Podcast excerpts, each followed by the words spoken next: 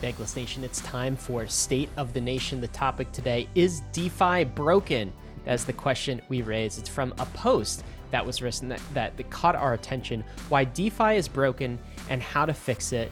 Part one Oracle free protocols. Huh. How is DeFi broken, David? And how do Oracle free protocols fix it? Actually, that's going to be the topic of the don't show. ask So me. don't give me the answer. But why are we exploring this topic? Give us some context.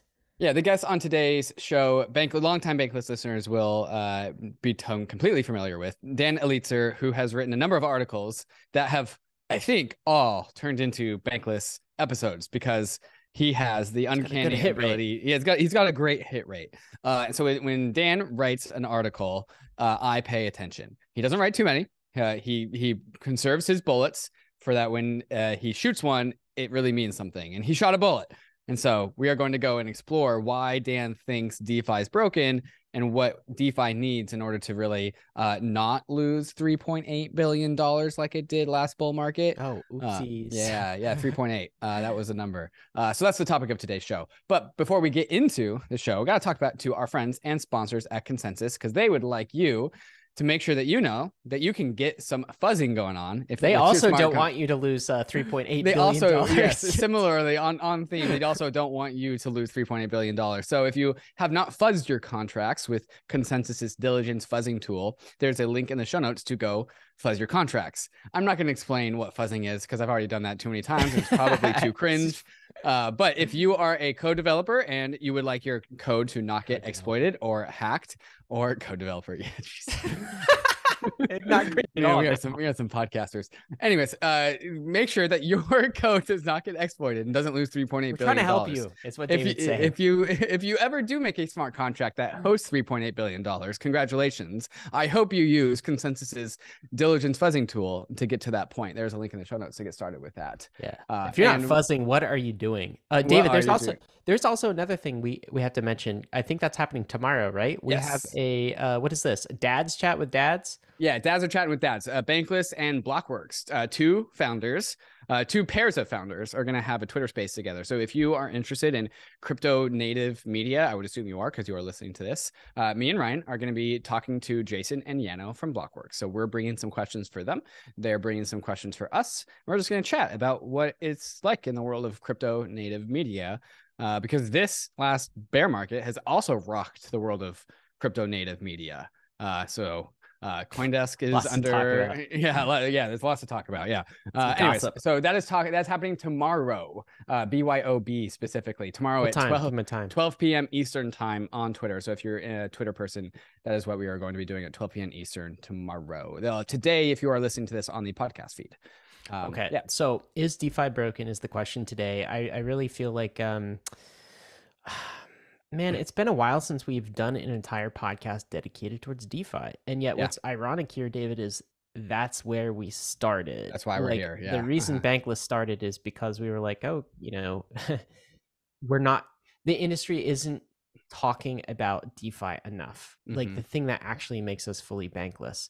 And yet I feel like while our protocols have uh, experienced tremendous success and DeFi now has clear product market fit, there's something missing. Right. Like we're we're we're are we working on a new narrative? Everyone's talking about okay, this is the next bull run, that'll kind of fix things. It still feels like we've got some things to build Right. in deeper in the- in the stack here at the kind of the core primitive layer. So I think that's on on deck for today. Uh yeah, why else are we talking about this? What what's more context? I think this episode will pull in some themes that we've been talking around on Bankless since day one. Uh, the protocol, when I was reading Dan uh, Dan's article, the protocol sink thesis came came to mind.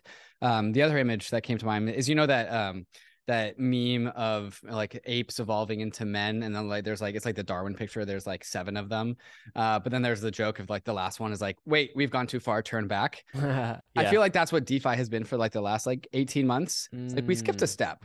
And I think that's what Dan is saying. It's like, wait a second, we've gone too far. We skipped a step. We have to go back, Yep. and we have to go back to pro- to progress forward.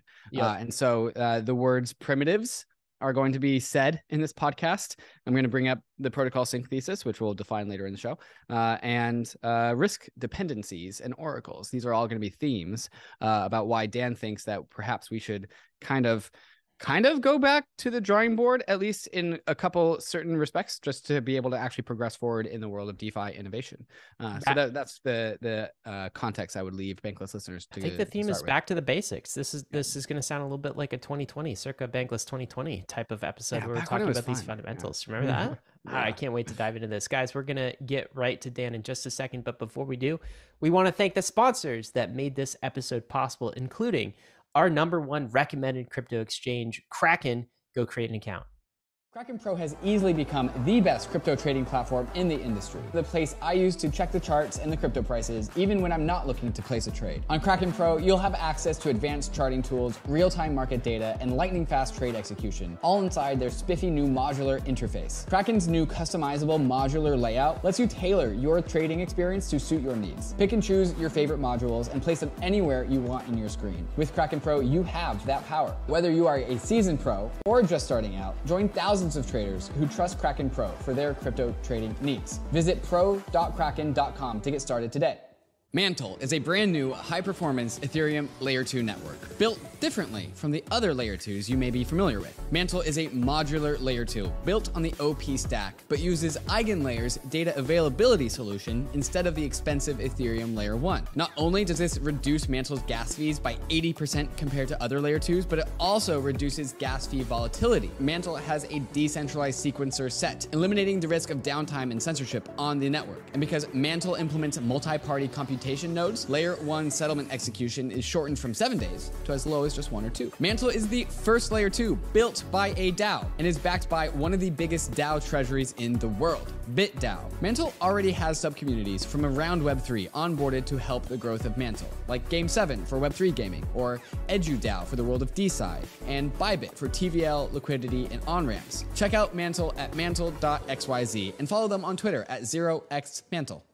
Immutable is at the forefront of Web3 gaming, on a mission to bring digital ownership to every player, offering the world's best games and game development platform. Immutable lets game builders and players focus on great gaming experiences. So, build your next Web3 game on easy mode with Immutable's leading full stack Web3 gaming platform. Its built in UX features, like the Immutable Passport, are designed for games to scale to the next billion players coming to Web3. With Immutable, players can sign up with an email, pay with a credit card, and experience a frictionless purchase flow inside of games. So discover your next favorite game and explore a network of 150 games building on Immutable, including such titles as Gods Unchained, Guilds of Guardians, Illuvium, Ember Sword, and Metalcore. So join Web3's largest ecosystem of games and players. Build, play, and connect at immutable.com. Bankless Nation, I would love to introduce you to Dan Elitzer, a partner at Nascent, a VC firm that specializes in deep crypto economic primitives. You may remember Dan as the guy who wrote, I don't know, about the threat of liquid staking derivatives back when he called them de- the death of Ethereum, as in delegated ether. Uh, now we call them LSDs. Uh, and that was three years before proof of stake was even a thing. Uh, maybe you remember him from writing about superfluid collateral in 2019, which was a huge precursor to what became yield farming, which he also wrote about yield farming called aquaponic yield farming in DeFi uh, I think in June of 2020, right before DeFi summer, and then also wrote Unichain is an inevitable, is inevitable, a thesis on the inevitability of app chains. All of these things uh, have more or less come true with uh, varying degrees of success. I would say very strong degrees of success, uh, and all of them have also become Bankless podcast episodes. And Dan has also recently released an episode, why DeFi, uh, an article, why DeFi is broken and how to fix it. And so here we have Dan on the show today. Dan, welcome back to the Bankless for I think like the fourth or fifth time. Uh, it's good to have you back, my man. Thanks, guys. Always great talking with you. Thanks for helping us produce all that content too, man. I feel like you've earned a, earned a co-host status here or something. Hey, any anytime. I'm always happy to chat. But, but uh, on that note, like what when you how do you decide when you are going to write an article? Because you you like I said in the intro, you conserve. You don't you don't you know it's not you're not like Dan Elitzer every single week. You're not shooting your shot left and right. Uh, what does it take for Dan to actually put pen down on paper? Well, I am trying to trying to ramp up the frequency here a little bit, which is one of the reasons why this was part one. I wanted to kind of publicly commit myself, but you know, you can't wait six months for a part two. Yeah. Uh, but really, when I write, it tends to be because I'm seeing a trend, and I'm seeing enough teams, enough people talking about similar themes, and then I'm I try to pull it together and express it in a way where I I have the for great fortune to be exposed to a lot of really talented builders and, and be talking to them all the time. And so I see some things and some patterns a little bit before I think a lot of other people have the opportunity to. And so when I'm when I'm seeing these patterns emerging, I then try to take it and condense it and articulate it in a way that I think will help it click for more people the way it started to click for me. And to be clear, I don't know where things are necessarily going, right? I'm not claiming that I that I I, I can see these things. I'm just seeing possible futures and trying to make the case for that future as clearly as I can if I think it's a future that is is worth considering, worth discussing. Well, we definitely want to get into what that trend is, but first, can we just establish what the problem is? Uh, the trend is here to fix things, uh, but does that imply that something is broken? What What about the current state of crypto? What about the current state of DeFi is broken?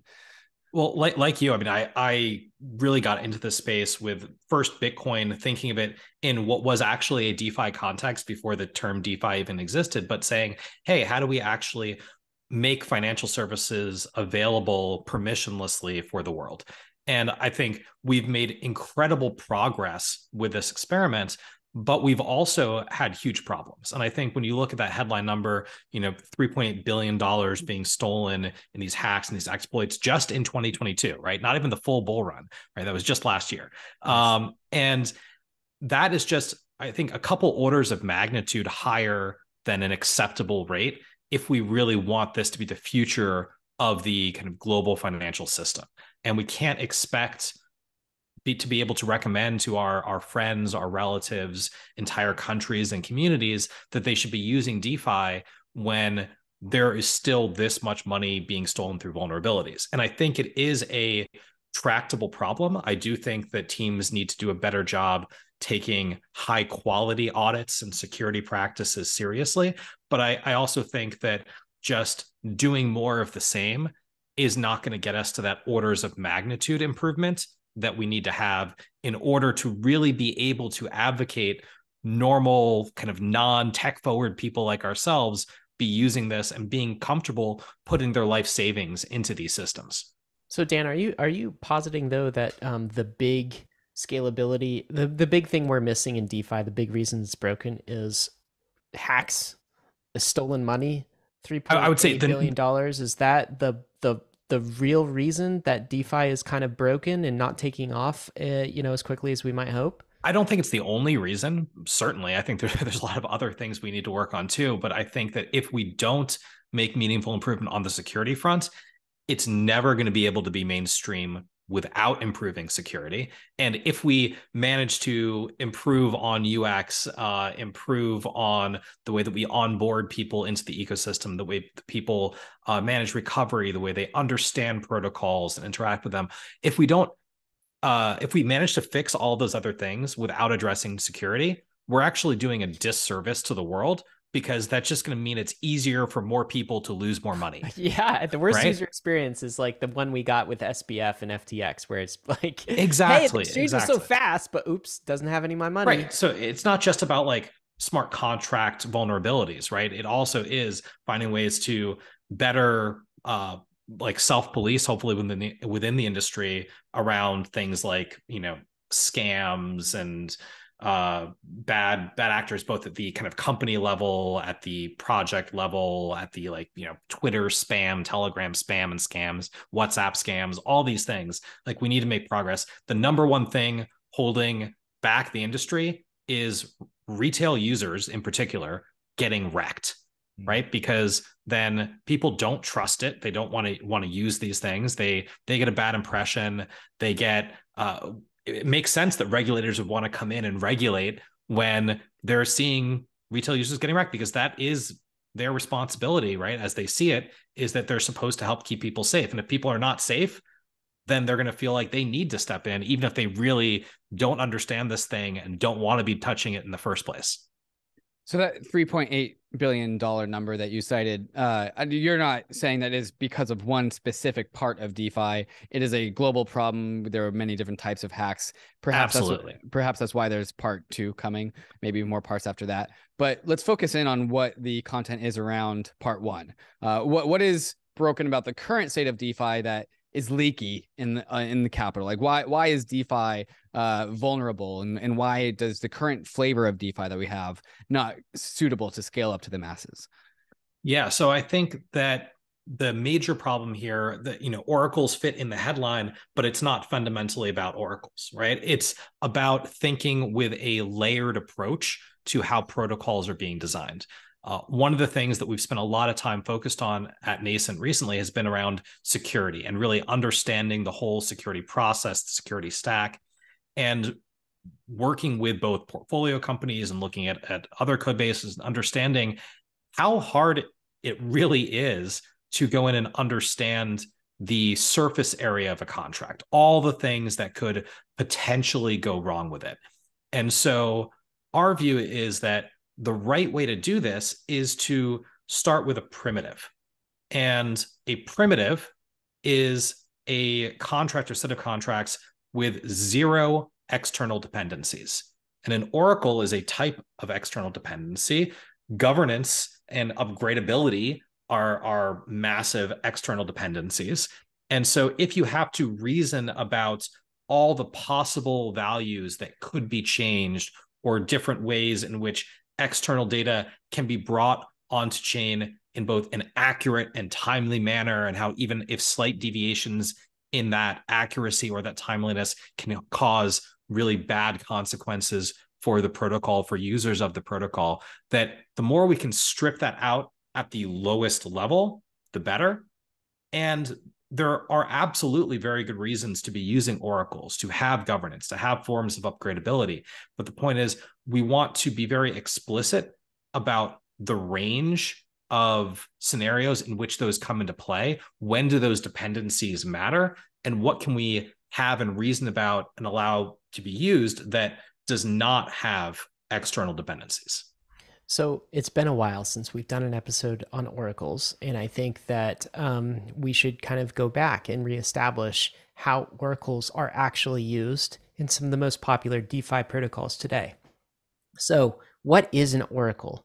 Are we talking about a price oracle? What does it do? What are some of the popular uh, yeah. DeFi applications that make use of this? And can you describe that in some more detail? I think the number one thing that oracles are used for today is around price oracles. Now, oracles are a very general tool um, overall, right? And I think that uh, Chainlink in particular and a number of others have made great progress on being able to bring various types of data that is exogenous to blockchains, right? Take real world data, things that occur that can't be defined within Ethereum or, or other blockchains natively, and how do we import that data? How do we bring it on chain?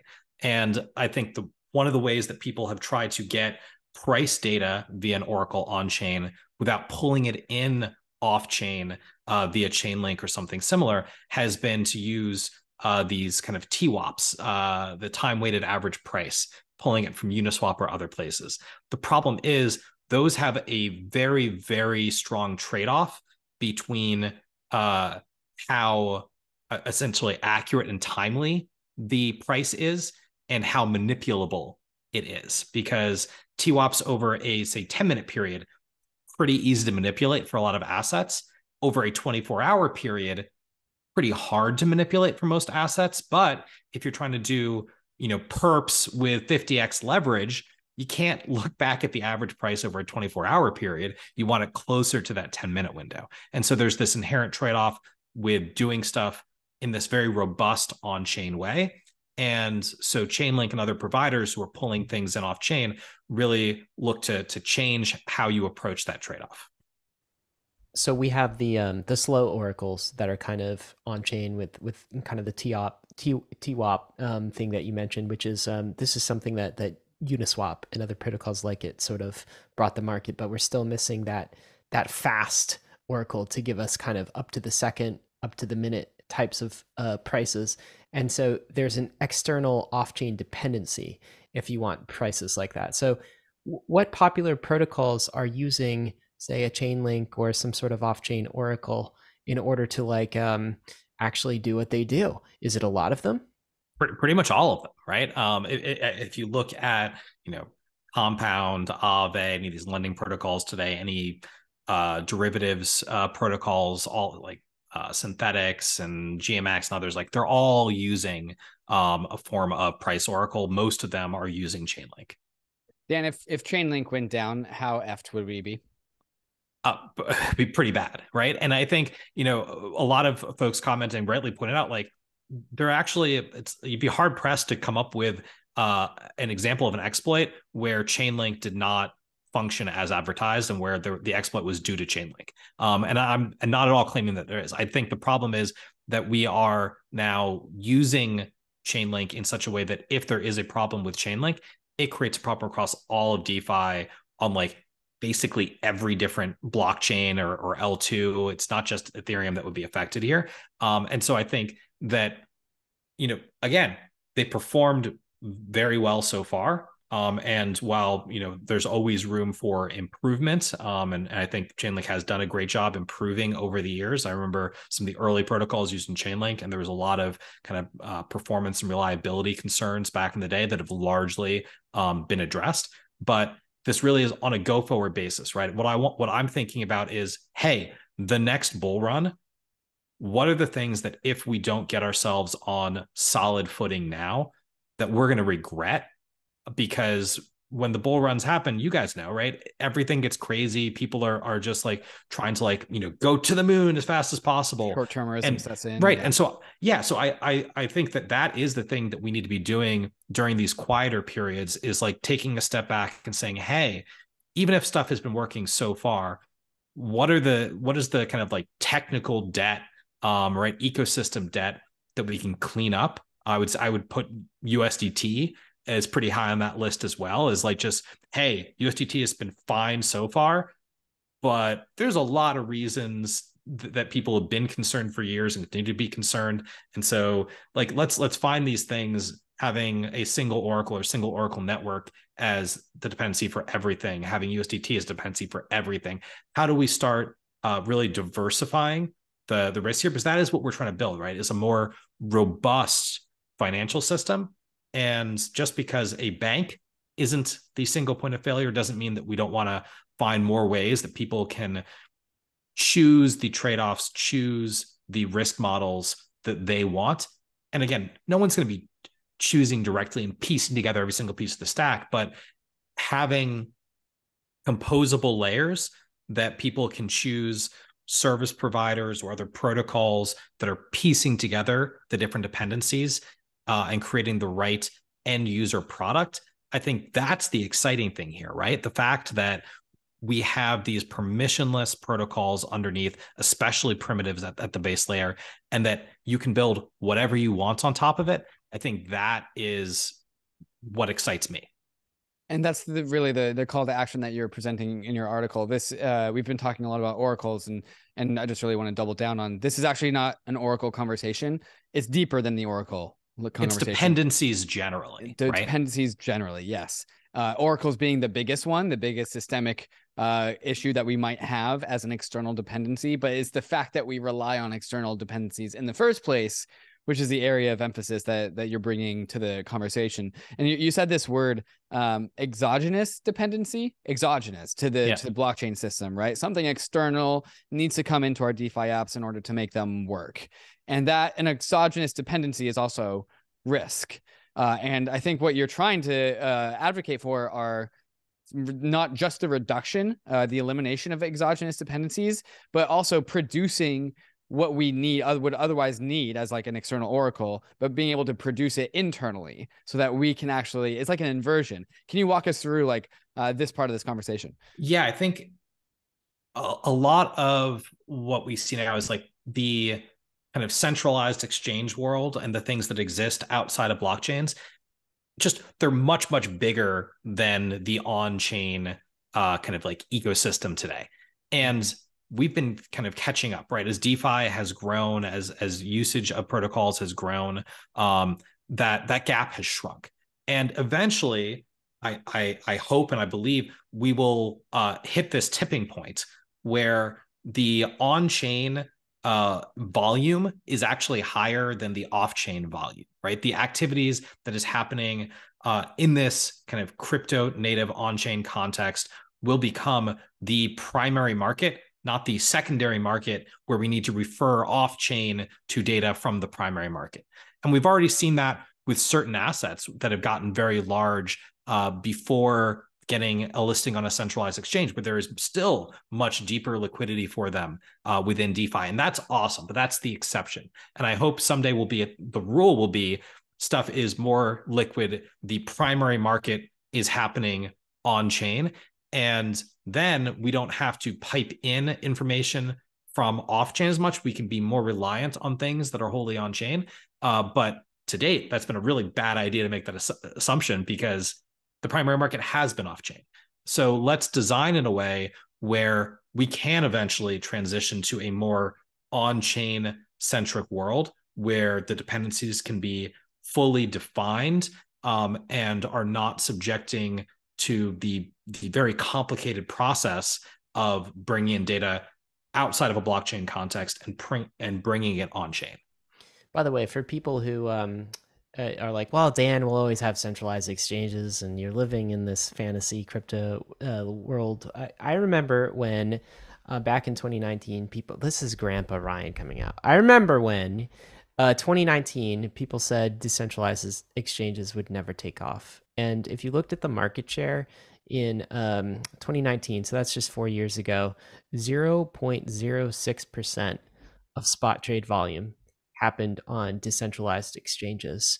The other 99 point like whatever percent was on centralized exchanges. You know where we are now? We're at 20%. All right? Decentralized exchanges are now up to 20% 4 years later. From basically nothing. I'm still impressed, David. All right. and by the way, much yeah. higher post, guess what? SBF, FTX, all that whole mess. So this kind of thing can happen.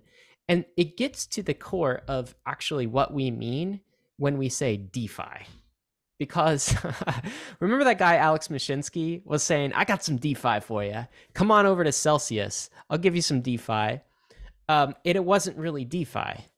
If you go to kind of the most extreme version of what DeFi is on the fully decentralized side of the spectrum, it would be something that doesn't have any external off chain dependency, no exogenous type of data source. And so something like Ether, the asset, is very on chain, right? It has no external dependency. That is a very much economic bandwidth DeFi. Probably the closest protocol I've, we've seen, and I don't know if you'd agree with this, but that's hit kind of mainstream, is something like Uniswap, which really has like, I mean, it has its own oracle it doesn't doesn't require some sort of third well, like that. It doesn't really need. I mean, yeah, it produces like a TWAP that you can use other places, but like it fundamentally doesn't need an oracle. It is people just trading, right? Right. And so it so produces an oracle. It does not ingest an oracle. Yeah. The more off-chain sort of uh, dependencies you inject, the less DeFi something becomes until you're kind of like all the way to Alex Mashinsky, I suppose. So what we're talking about is getting back to the core of like DeFi by trying to like reduce I feel like we've become complacent somewhat a little bit in that we're like, ah, oracles work and these, you know, governance dependencies, whatever. I mean, we're just kind of papering over some things. And you're, what you're saying is, hey, let's, while we're sober now, because we're sober, it's 2023. No one's, no one's drunk on the hype of whatever bull market. Let's shore this up. Let's make sure we get this right. I think that's what you're saying here. Right. And I think it's, it's a, it's an idea about having choices along the spectrum, right? Like if you look at Celsius, you look at FTX, like right, they were they were just like scamming basically. Um, and, but if you think about what does the kind of future state look like, it is not an incredibly purist. Everybody is doing everything fully on chain with zero external dependencies. But uh, I think Andreas Antonopoulos had a had a great uh, bit that he did, you know, years ago, where he talked about what is the benefit of having uh, kind of permissionless systems and permission systems. How do they coexist? And his point was, you can build a permissioned system on top of a permissionless system. You fundamentally cannot build a permissionless system on top of a permissioned system. and so I think for DeFi, similarly, what we're talking about here is let's actually start with this incredibly low attack surface, zero external dependency, low level primitive. And then you can build things on top that have dependencies and you can choose which dependencies. And if you want to go all the way to something that, you know, is a fully centralized custodial KYC service that is built on top of that, you can, and that can still be built on top of the same base level primitive. But people can choose kind of like what what is their point along that spectrum? What services do they want to trust, while still uh, actually concentrating all of the liquidity, all of the economic exchange at the base layer can be happening in this very secure shared market. But Dan, building DeFi apps like that is hard. It is hard. It's so hard, right? And that's what we haven't seen a lot of it. And so we've been cutting corners. But I think also, uh, you know, and this might be a, a another controversial point. I think you know AMMs, uh, automated market makers, you know, that Uniswap really helped popularize, have been uh, a real leap forward and have allowed DeFi to get to where it is today. And we tried the pure kind of like order book style peer-to-peer exchanges for both trading and for lending markets prior to that. None of them worked. Amms were what allowed it to break through. They improved usability given the constraints of like kind of like low user base small user base um, and just like low throughput high cost doing stuff on chain early on. Amms were great. I think we're actually going to circle back. We're actually going to end up like the the ultimate efficient end state is we're going to have things that are much much closer to order books than to AMMs as they exist today. And I think UniV3 was a big step in that direction with concentrated liquidity being effectively a, a gas efficient on chain order book. Um, and we're, we're going to see more shifting in that direction. So we're, we're, it's hard to do certain things. We've kind of got to look at how things are going to evolve over time. And so a lot of the things about layering and thinking about what is possible with these isolated markets, um, what is possible going this pure no dependency version of DeFi. That wasn't possible previously. It was tried uh, in, in various forms, but it wasn't really possible. Now I think we've evolved to the state where we have enough users, we have enough liquidity, we can be more thoughtful about building the architecture that is actually long term and robust because we've gone through an initial bootstrapping period to get there. Mm-hmm. Uh, so this isn't necessarily some ideas are probably just like bad and wrong. Other ideas, the timing is off. And then you think that it just means that this architecture is wrong, this idea is wrong. It was wrong for the time, but now we can do it with advantages that didn't exist before. And it is, I think, the people who were trying to do those things weren't wrong that those were the right ways directionally to build up a decentralized financial system, uh, the, the timing was just off. So, Dan, how many uh, DeFi apps check this box as a very deep primitive that has no external dependencies? We got Uniswap. How many yeah. uh, apps after that? Yeah, it's it's pretty pretty slim pickings um in terms of like what's what's live today. Um, I think there are uh, a, a, few that have hopped out. Uh, I think it was Panoptic uh, may have called out for like Oracle free uh, options that they may have actually uh, originated the term of kind of like uh, Oracle free protocols. Um, there's there's others. Um, I think is it Timeless or others that that have been doing this in various forms. I think finding the right way to not completely mess up you know UX and actually keep keep the liquidity there, keep the UX um, up to par is tough. And so I, but I'm seeing this kind of wave of folks coming, both ones that we've invested in nascent, ones that we haven't invested in, like the the two mentioned previously. I think that there's there's this trend coming, mm-hmm. and uh, it's we're going to see how how it plays out. I think it has potential to be a lot more robust, and, and that if we are thoughtful, if we've got teams uh, like Oasis, uh, like DeFi Saver, and others who are building on top of some of these, um, you know, that's going to be very helpful to maintain a consistent UX on a solider base. And I think that there are are many, many more services and protocols that will build on top of these if they can get the initial initial traction going, such that the average DeFi user today will see equal UX while having essentially a more robust stack that has been built up to support that. So uh Uniswap is one. Uh but we'll talk about how all the other major DeFi apps that have TVL do not check this box. So we got Aave, we got Compound, we got MakerDAO, uh, which will be, I think, the, the next like Synthetix. I think all have external Oracle. Yeah. And so I think what really you're saying is like, hey, anything whole, with lending, derivatives, all of this stuff is, is using Right. external price oracles. Yeah. Basically if you're not using uniswap you're probably using an external dependency and Yep. an external dependency is just a fancy way of saying bank i'll say uh, if you really want to generalize what a bank is it's like somebody that can control your funds uh, in ways that you don't agree with uh, and so very very generalized Yes, Very- yes, and no. I think the, the the custody distinction is really important, right? Yeah, yeah, because yeah. a lot of these things they don't have custody of your funds. They could, in theory, be upgraded in a way that is like ends up resulting in them taking custody or very being very custody like in these things. So I think that's that is an important distinction.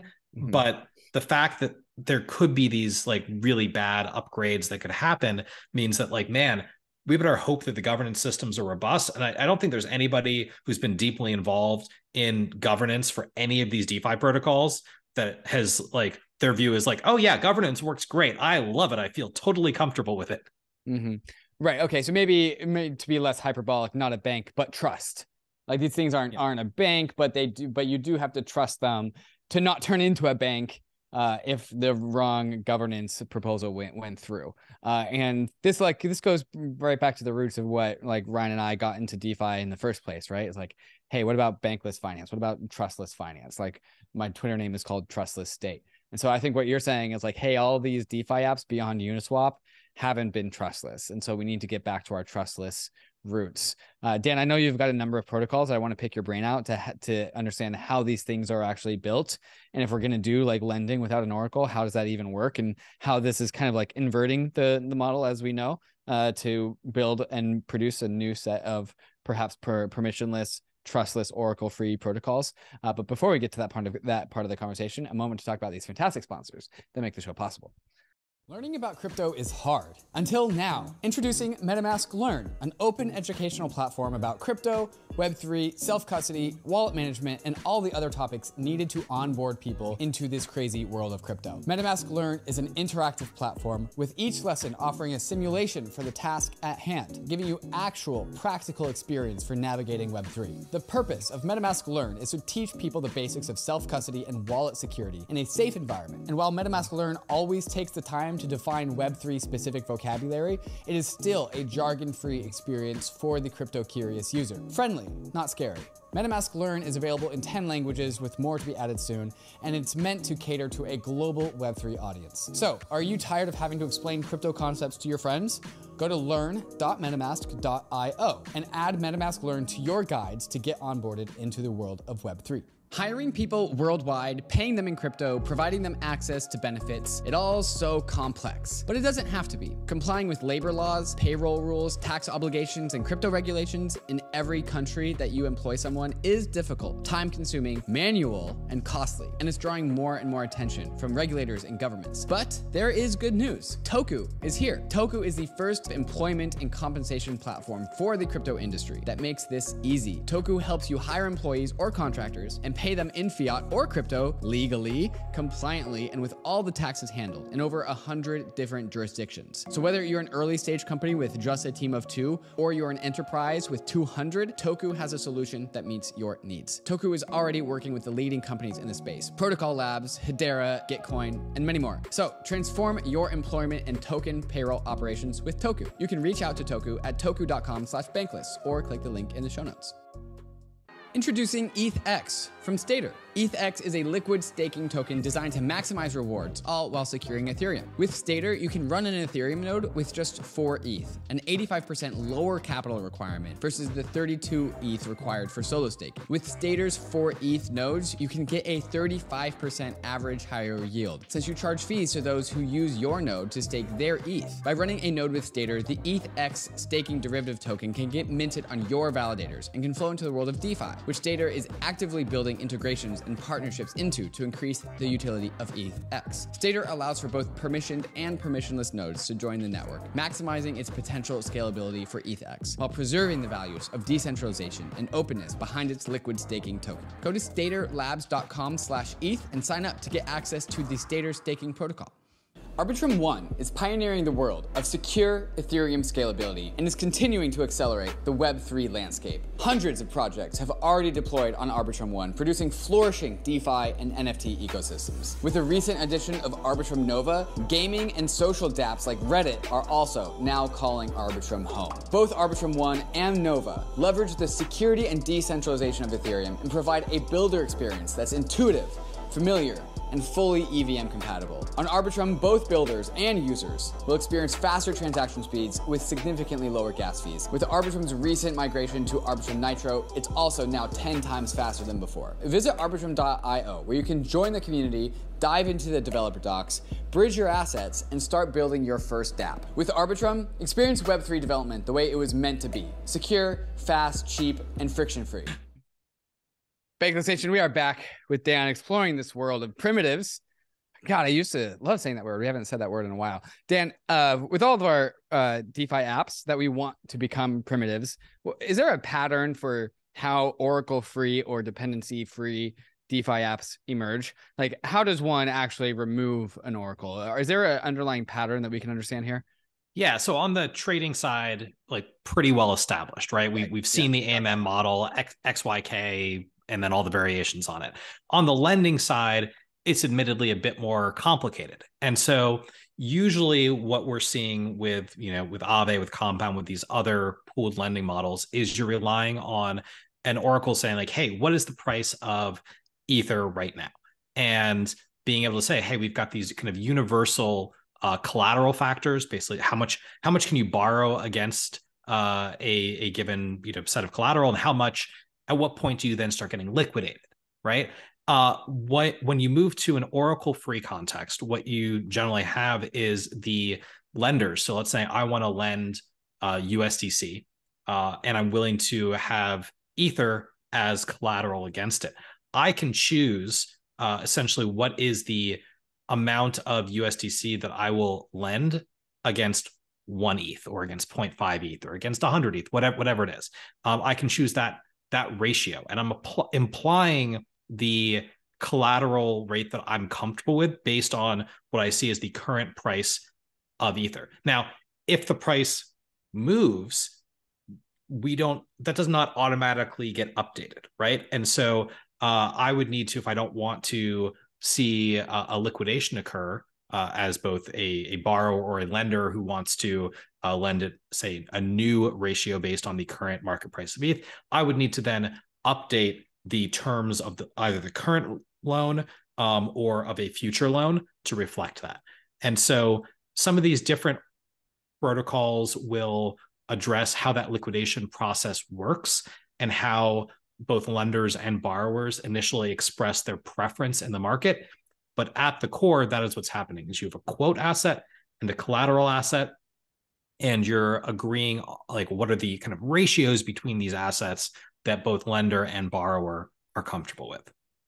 So instead of depending on one external oracle, you just are the oracle. You're you are just the one that inputs the de- desired ratio, uh, and that's how you remove the oracle.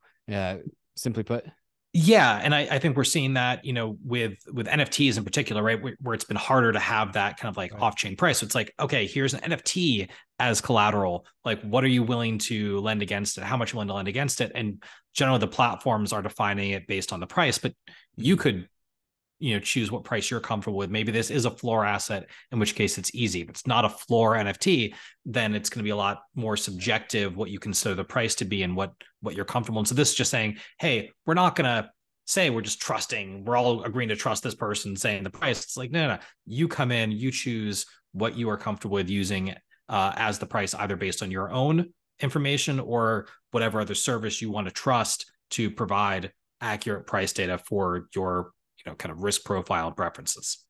So in, in the history of of DeFi, I, I remember there was in the very early days there was peer to peer lending. Yeah. And I and I think that's what Aave was pre in, in very early days. ETHLend, yeah, back in the day. Blend. Oh my Yeah. god! Yeah. Before It was they pivoted. Yeah, Yeah. It was- they pivoted from peer to peer, where two people Yeah. set the terms. Also, we had Dharma. Uh, we talked about Yep. that uh, in the in the commercial break. We had which was peer to peer, like two, uh, uh, like each side of the market would individually find each other, and they would come to an individual agreement. And these peer to peer finance, peer to peer uh DeFi, just got absolutely smoked by peer to contract. Yeah, it failed. Uh, I mean, it failed. Stani, Stani had to pivot towards Right. Aave, which is peer to Yeah. contract, as he said. and and so this Yeah. is what what Uniswap is. This is what Aave is. Um, this is what MakerDAO is. It's like instead of having to matchmake between individuals, uh, just you just go to the contract, and the contract is the aggregator between all the marketplaces. And so what, what I heard you say is something much more closer to the peer-to-peer world, where two individual people come together and have to come up with terms, and then they can make an agreement, and that's how we get rid of the or- Oracle. But then we introduce a problem of liquidity. How how how how how, how do you have do you have any thoughts on this? Yeah, so there there are multiple ways ways to to get there, right? And so in the case of Ajna, right, which is which is doing this, I would say they're using a Uni v3 style model where you have ticks based on the collateral ratios. And as a lender, you deposit into specific ticks. And so just like Uni v3 where you have these kind of non-fungible LP positions where different people are LPing across different ranges. Uh, but as a trader, you can come in and trade across all of them. The same thing happens within Ajna, where lenders come in and again, they'll lend, say, USDC um, in certain ticks against ETH. But then if you want to come post ETH as collateral and borrow, you can access liquidity from multiple uh, suppliers across a variety of ticks. And so I think that's how you can make it. What's one of the ways that you can make it work is we can still use this kind of like peer to pool model, peer to contract model, uh, and just make the kind of supply side uh, non fungible and make it a little bit, uh, I'd say, more intensive. But that that's also natural, right? If you look at any of these peer to peer marketplaces, even outside of crypto, what typically happens is you see one side of the market getting professionalized very very quickly and then you have retail on the other side because that's just the efficient way to do it and that's ultimately everybody benefits uh, as long as you do have an, an open marketplace because you make it uh, i would say uh, high barriers to entry and requirements essentially on one side just in terms of just how sophisticated you have to be while allowing people on the other side to need to be less sophisticated but as long as there is a competitive market uh, that is operated in a fair manner then they can't be taken advantage of. Is is one way of saying this though, Dan, that rather than removing the oracle, it's kind of like bring your own oracle. Maybe maybe maybe Yep. there's a synonym here. Maybe we're saying one of the same thing. Because now that I I look back at kind of Uniswap v3, right, or any of the versions of Uniswap, basically, I you know we might say that's an oracleless, um, uh, no oracle protocol, oracleless, oracleless protocol. Um, but actually, you kind of have to bring your own oracle, don't don't you? Else you get kind of like owned. And I'm not saying a specific oracle, but you have to kind of know at what price point you're going to like LP. Uh, you have to kind of set your ranges yourself. Yeah. You have to sort of bring some sort of source of knowledge, whether you call it an oracle or not. Um, so maybe that was already bring your own oracle, and that's what you're what you're saying. We could do the same with lending and borrowing. Uh, am I understanding this? Like, how would you how would you articulate this? Yeah, more more or less. And I think the same way that we've seen as UniV3, you know, has made it harder to LP. Um, that there have been a number of uh, different services and protocols that have popped up to make it easy for retail users to LP for certain types of pools in certain ways, uh, because they're they're kind of monitoring and bringing in this external information for you. But if you want to go and use it raw yourself, you can. Uh, but there's essentially a lot of uh, even if we don't call them options, effectively people are offering forms of options when they're LPing, either in uh, you know dexes or in lending protocols. And here it's just being made more explicit where there is essentially embedded options uh, in a lot of the LP activity that's happening in these uh, you know Oracle free versions of lending protocols and and also various if you want to get to like Oracle free derivatives absolutely that's a big piece of this is you're you're effectively embedding options but in such a way that you don't have to like go deep on options pricing in theory to be able to use these protocols in, in various ways but you you probably do uh, for at least one side of the market want to outsource uh, your LPing to somebody who has that level of knowledge, whether it's an individual, whether it's a centralized service, whether it's a decentralized protocol, um, any of that is possible. And the advantage of this design is if a Chainlink Oracle goes dark, like the entire protocol doesn't just kind of disintegrate, under, which could be the case with many Oracle designed protocols today. Like really bad things happen if the price feed kind of stops. Goes erratic. Goes erratic. Yes. Well, ab- absolutely. And, and to be clear, that hasn't really happened. Um, and and also, if you think about it, let's say that you know 95% of people are relying on then Chainlink via services built on top of the Oracle free protocol. That doesn't necessarily like help overall, except right. that, right? Except that the way these protocols are then designed is saying, okay, we're we're actually effectively embedding puts in uh, the liquidity provision piece of this. And so you're saying, hey, worst case, if this can't be liquidated um, in an efficient manner, I will accept this collateral at this ratio in return. And so therefore, you have already said like, hey, worst case scenario, Oracle's down, whatever happens. Here is is essentially the arbitrated outcome that will take place as opposed to saying like oh man now look this this pool is insolvent uh, the protocol is insolvent everyone's like beating it to the exits we've got all these problems uh, it's keeping risk much more isolated mm. um, and more clearly defining what happens in extreme market dislocation situations and i think that is very powerful because we've seen time and again where via like manipulation of you know price feeds for certain assets whether on chain or off chain um, or you know or, or exploits or other things protocols will end up in a state where like the DAO is like, well, what do we do? Yeah. Um, and, and try to figure out like what is the right way to handle it because different people have different expectations and there's not like necessarily a, a clear way that this is supposed to be resolved because by definition when these things happen they they were unexpected um, and then we we so uh, governance will deal with it. And I think it's better if we say, okay, look, you were coming you were getting the rewards. There's risks, and they're very clear up front.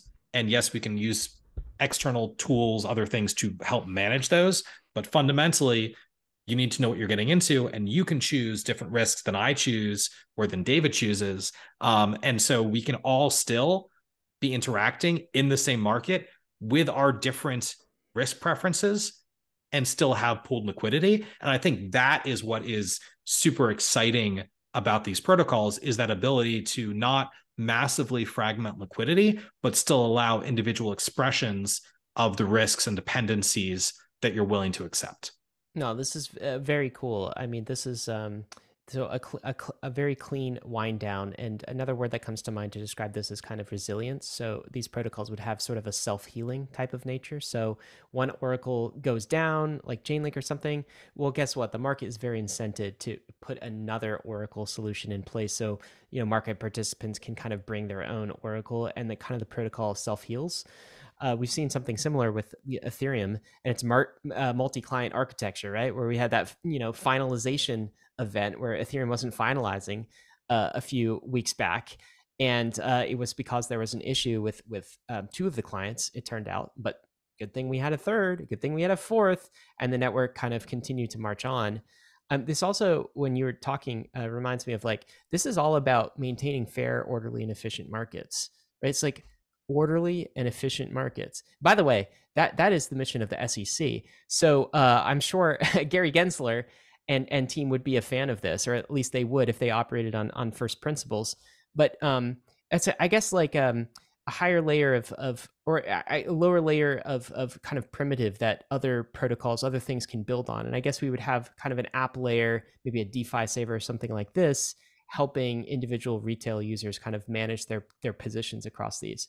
So, do you think in terms of broad categories, we've talked about decentralized exchanges, and we've seen Oracle-less um, decentralized exchanges.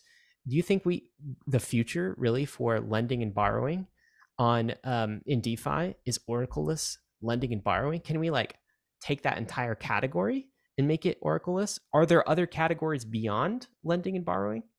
Yes, uh, I, I think we can. Whether we will is is very much an open question, right? I think it is absolutely possible. But to David's point, like it's hard right? Like, or it's, or I think maybe, maybe your point, Ryan, it's like it's it's harder than what we were, what we have been doing. It requires rebuilding some of the things that we've already been built, and can we do that fast enough? Um, can can do people care enough to do it?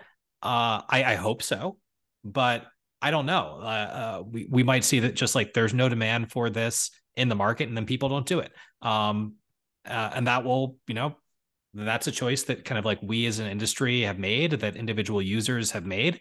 Uh, but you know i want to at least draw out this potential future path that i think would be more robust.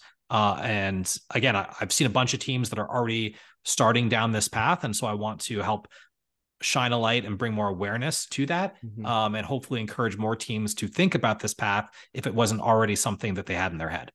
Well i, I think if we're thinking if with an adversarial mindset, which we should be thinking in an adversarial mindset, uh, if it can be exploited, if it can be hacked, if something can go wrong, it will go wrong at some point in time. And so I think we should all be concerned when like 50% of the TVL is one uh, Oracle, erratic Oracle away from getting liquidated.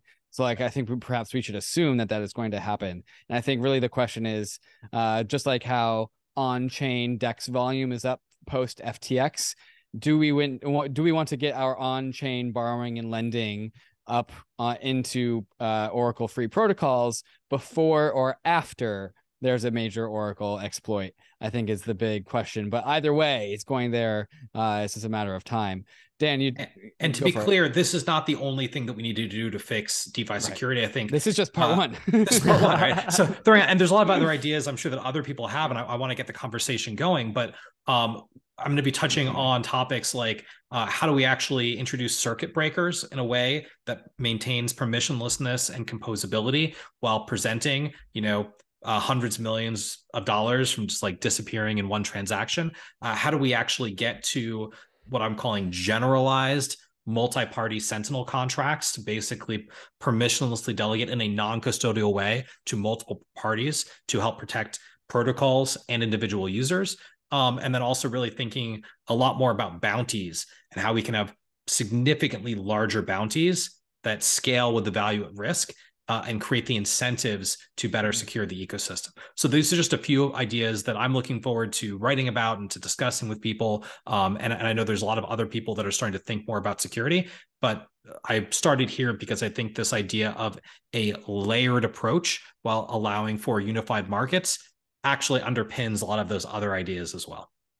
Well, Dan, thank you for coming on and walking us through this conversation. You, have mentioned a handful of projects and teams, but overall, who are the the leaders in this space of Oracle free, dependency free protocols? If people are curious to go and poke around and learn a little bit more, uh, what are some standout pro, uh, projects uh, in well, your mind? Well, I mentioned a, a, couple earlier that were very early in terms of like Panoptic and Timeless. Um, the I would say Blur's Blend um, is a great example of this now that that has become very popular. Uh, there's a bunch of others uh, that are that are coming up soon. Uh, you know, number of which were invested in at Nascent. So those um, some of these are Ajna, uh, Ethereum Credit Guild.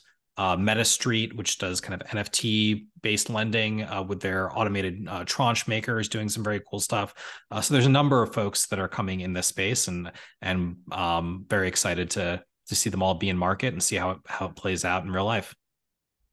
Well, awesome. We'll uh, end it there. Dan, this has been great. Always, always game to make uh, DeFi a bit more D, a bit more uh, decentralized, I should say. And we got to work on that now, right? Now it's it's it's the time. Uh, so hopefully, some of these these teams and projects are coming to market soon.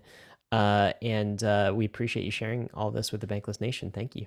Well, thanks for having me on for the discussion. Risky disclaimers. Got to remind you, of course, none of this has been financial advice. It never is on Bankless, ETH, DeFi, all this stuff is kind of risky. You could lose what you put in. but we are headed west. This is the frontier. It's not for everyone, but we're glad you're with us on the bankless journey. Thanks a lot.